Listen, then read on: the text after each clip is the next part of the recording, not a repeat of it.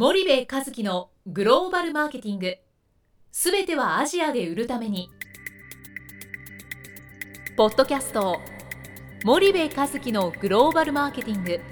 すべてはアジアで売るためには過去10年間で1000社以上の海外展開の支援を行った森部和樹がグローバルマーケティングを分かりやすく解説します。グローバルマーケティングとは世界のニーズに応えて利益を上げること。アジアで売るためにはものづくりプラスグローバルマーケティングを武器とした戦略を持たなければなりません。日本には素晴らしい企業が多く存在します。その企業とともにアジア市場を目指したい。再びジャパンアズナンバーワンと呼ばれる時代を作りたい。森部一樹はそんな思いを持ちながらこの番組を皆様にお届けいたします。こんにちはナビゲーターの東忠夫です。こんにちは森部和樹です。じゃあ森部さん前回あの森部さんがどんなことを具体的にはい。やっているのかっていうのが、をちょっと教えていただいたんですけども、はい。ちょっともう少し国を絞って、はい。結構まあ今年から去年の末にかけて、うん。ベトナムの案件の問い合わせがうん。非常に多かったっていううんことなんですけどうも、ん。そのベトナムの市場についてはい。ちょっと教えていただければと思うんですけども、はい。はい。えー、とそうですね。まあまあここ3年特にベトナム絡みというか、まあ、VIP の中でも特にベトナムもまあそうですよね。多いですよね。インドネシアもフィリピンも当然多いんですけどベトナムはまあ多くてあのベトナムはですね、えーとまあ、今消費市場が非常に拡大していると。いうことで消費財系のメーカーさんがやっぱり多いですよね。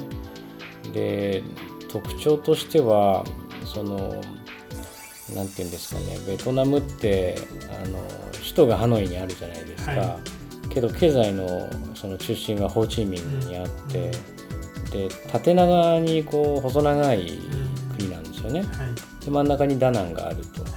はいで大体これ,、まあ、これが三大都市になるんですけどもね。で日系の会社さんは、まあ、ホーチミンが主戦場になるわけなんですけど、はいその一つこう言えるのがですねその縦長で距離がすごいんですよ。でそのベトナム戦争の名残でそのハノイとホーチミンがこう、ま、全く違うあ全く違うっていうのはねそのな何かっていうとそのホーチミンの人たちよりもやっぱハノイの人たちの方がはい。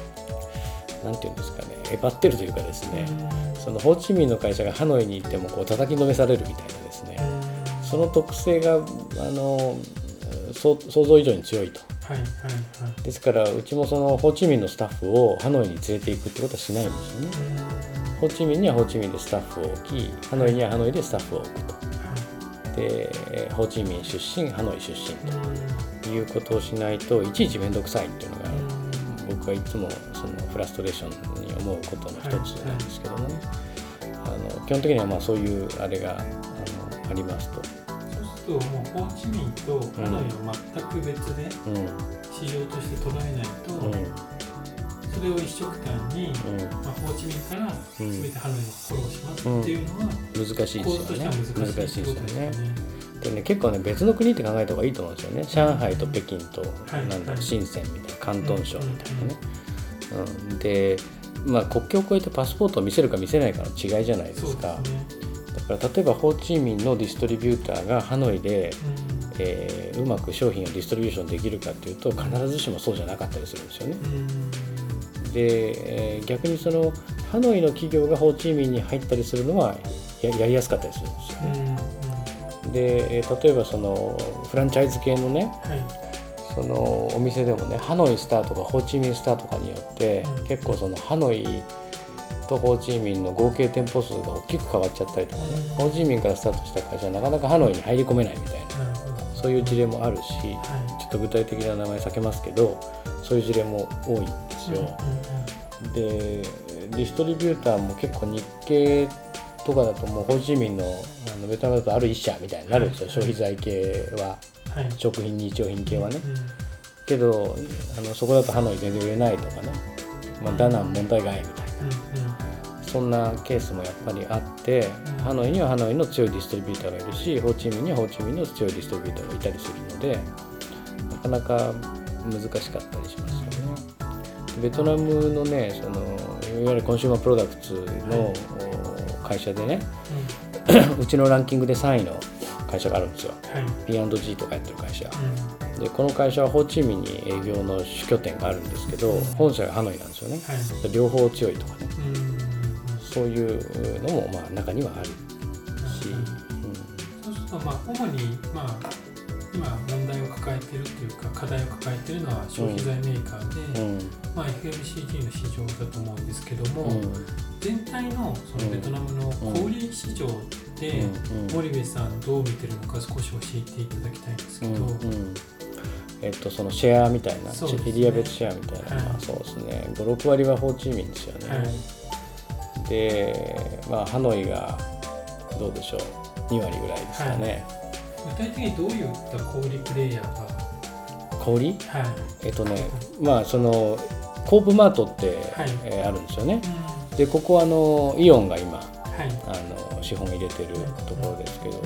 ここがやっぱ大きいですよね、はい。地場のまあ大手なんですけど、うん。まあ、大きいっつっても72店舗ぐらいしかないんですけどもね、あとメトロっていうところが、メトロキャッシュキャリーうん。グローバルの大手ですけど、はい。まあ、ここも19店舗ぐらいあったりして、うん。あとビッグシー。うん。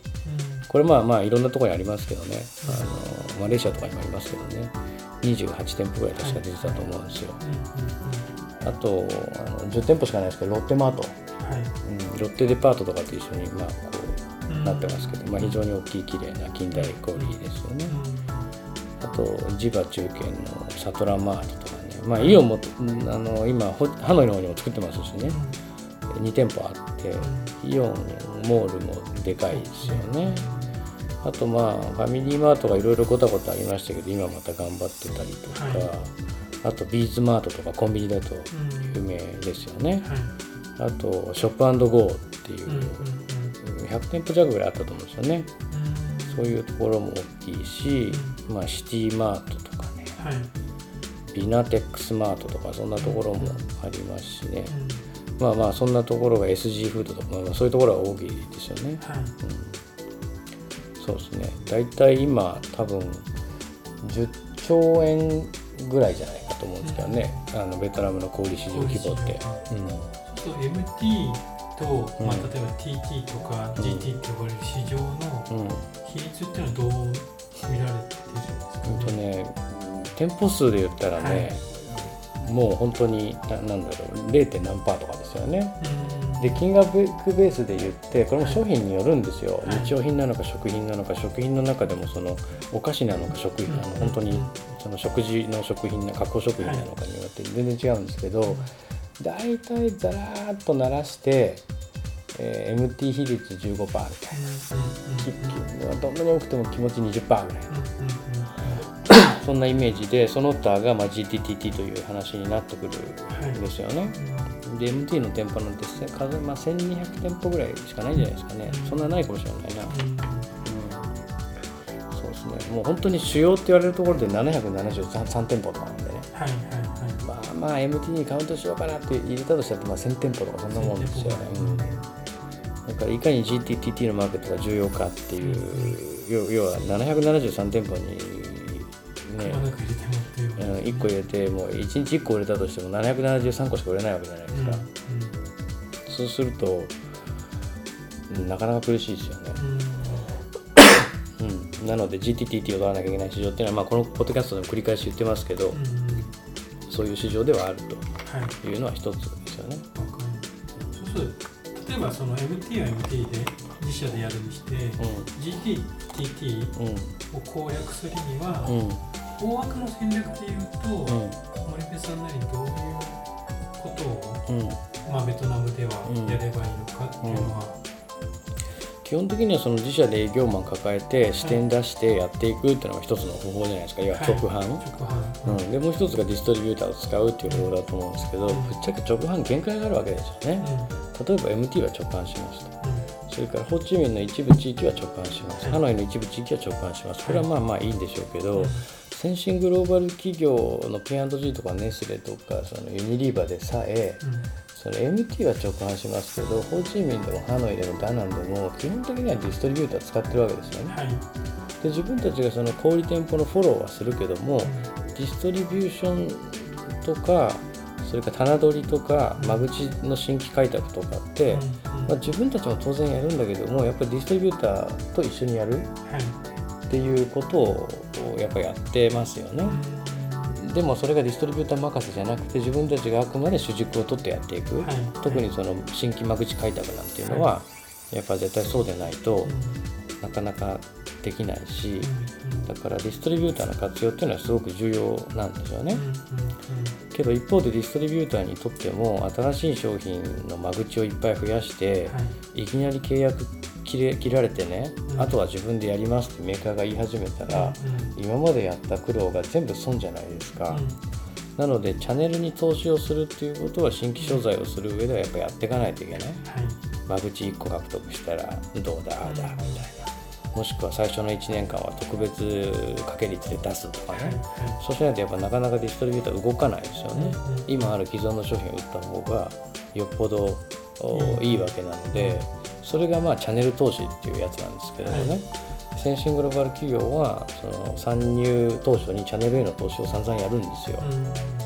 でそのチャンネルの投資もなんかただ金を上げればいいただインセンティブ上げればいいっていうだけじゃなくて自分たちメーカーが主軸を持ってイニシアティブを持ってやっていって管理をして把握をしていきながらインセンティブをばらまいていくっていうことをしていかないといけないので、まあ、そのさじ加減は非常に難しいんですけどね、ただまあそうですねそういうことやっていかないといけない。わかりました。じゃあちょっともう少しお聞きしたいんですけども、はい、今日はお時間が来たので、はい、ここまでにしたいと思います。はい、森部さんありがとうございました。ありがとうございました。本日のポッドキャストはいかがでしたか？番組では森部和樹への質問をお待ちしておりますご質問は podcast アットマーク spydergrp.com ポッドキャストアットマークスパイダー grp.com までお申し込みください。たくさんのご質問をお待ちしております。それではまた次回お目にかかりましょう。